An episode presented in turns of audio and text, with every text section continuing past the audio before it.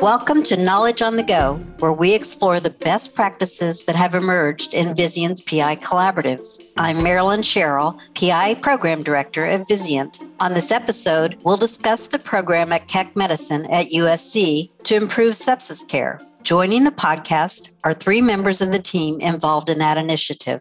Our organization is a quaternary care facility, and we do not have an emergency room. And that's important to share with the audience because it has a significant impact on how we manage sepsis. Dr. Lisa Johnson is Director for Quality and Outcomes at Keck Hospital, which is part of Keck Medicine at USC, and she has led the efforts to manage sepsis patients. Here, she details how recent improvement efforts began.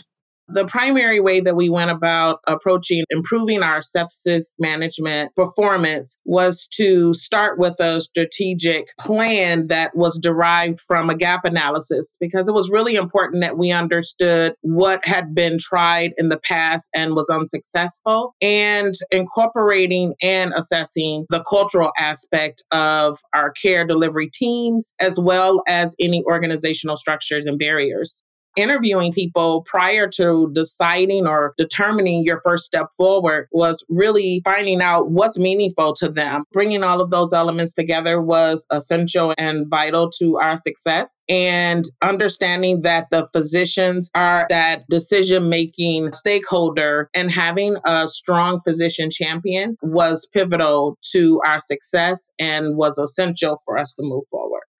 I would say it was kind of challenging for us because we've been through this road before in Keck and it was not successful.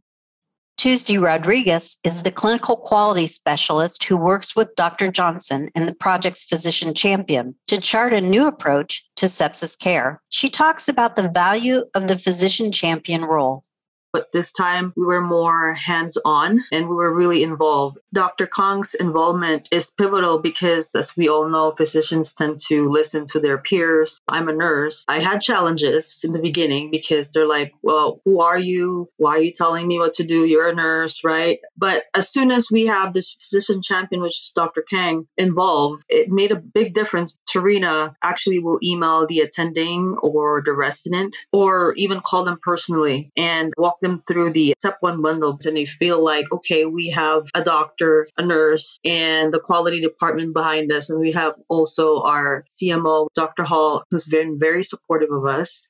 Dr. Tarina Kong is the physician who took on the role champion to guide other physicians through the new sepsis management approach. It has been a learning experience for her and the other physicians she is trying to reach.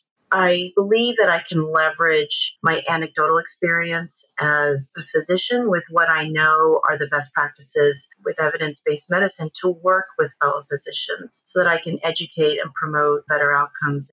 As a physician, I can solicit other physicians to participate and help protocolize care definitely the way that I reach out to physicians has evolved. I have to constantly remind myself that the way that I interact with physicians about sepsis should be an ongoing conversation, not a one sided announcement through email or text or page. It's important for me to have an open dialogue or to maintain an open dialogue when talking to doctors about protocols and compliance. So, the basic rule of thumb that I follow is first and foremost, I have to remember that physicians always want to do right by patients when I'm trying to talk about the way that I think that their care should be with regards to the SEP1 bundle, I have to remember that it's about learning and it should not be punitive. That doesn't mean that you can't be firm when you talk to physicians about it. Compliance with bundles and protocols is a binary thing. You either are doing it or you're not.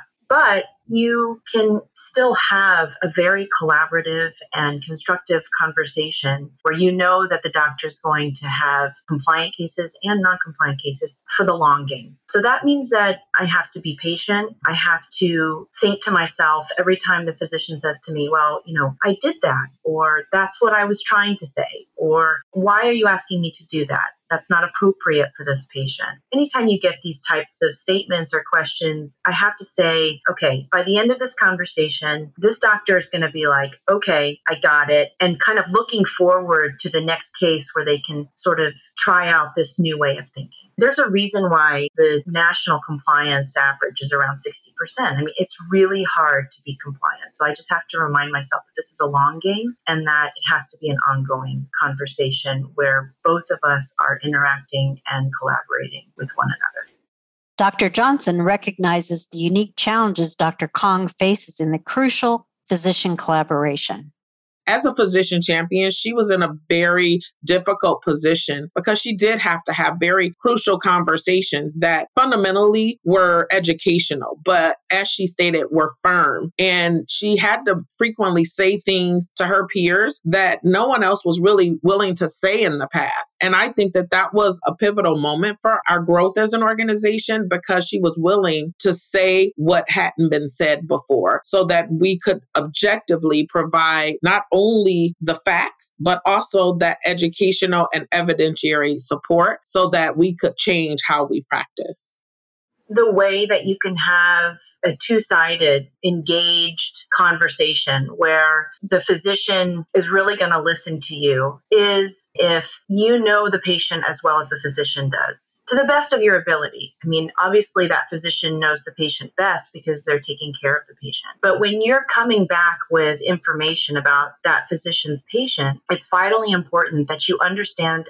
the best of your ability the circumstances by which the patient is being taken care of and the challenges that the physician is having to take care of that patient in the current environment. That requires that you go into the chart and you really learn about the patient. That means that you have to read all of the notes, what was done to the patient, what was ordered, the vital signs at the time before, during, and after, the work of nursing, when antibiotics were ordered and when they were given, and saying, well, it sounds like during this period, this was what was going on. Once you do that, I think that you can create a level of trust.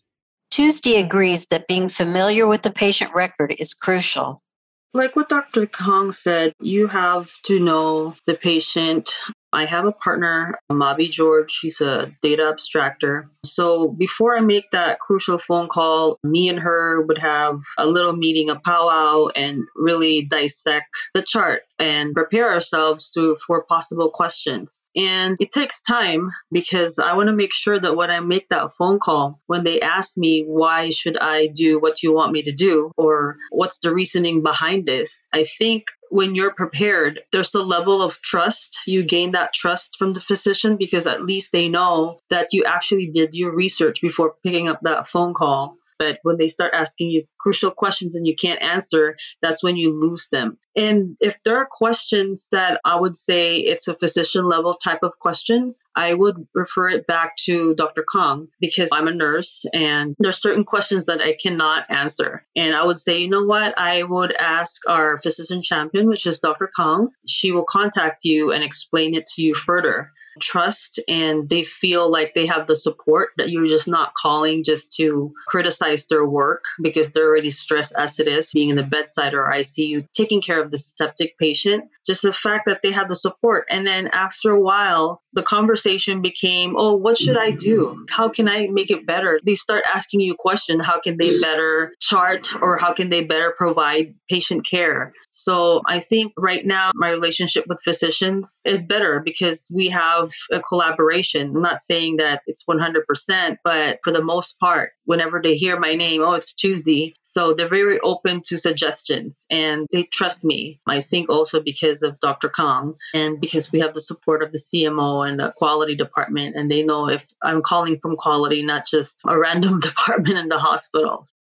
If I'm really kind of summing up, I think that our experience really highlights what we believe to be a successful framework. And that is to begin with your assessment, your gap analysis, including that organizational culture, what has been tried, failed, and why was it unsuccessful in the past, developing your strategic plan, identifying a strong and respected physician champion as your partner is so essential and necessary. And I think throughout this podcast, we've shared very various levels of relationship and relationship building. And I think that that is so important and we can't emphasize that enough. Data transparency is part of that relationship and ensuring that we allow and create an environment where data is available, data is shared, and data is reliable. But to really bring it all together, it is truly about relationships, relationships with those on the front line, relationships within your QI team, as Tuesday stated, and really having an authentic and true working relationship. Those will be the elements that I think are so important and were the keys to our success with sepsis well, that's all the time we have for this edition of Knowledge on the Go. And I want to thank Dr. Lisa Johnson, Dr. Tarina Kong, and Tuesday Rodriguez for joining us in the discussion. And thanks to you, our listeners, for taking the time to join us as well. And please look for future Knowledge on the Go podcasts. For Vizient, I'm Marilyn Sherrill.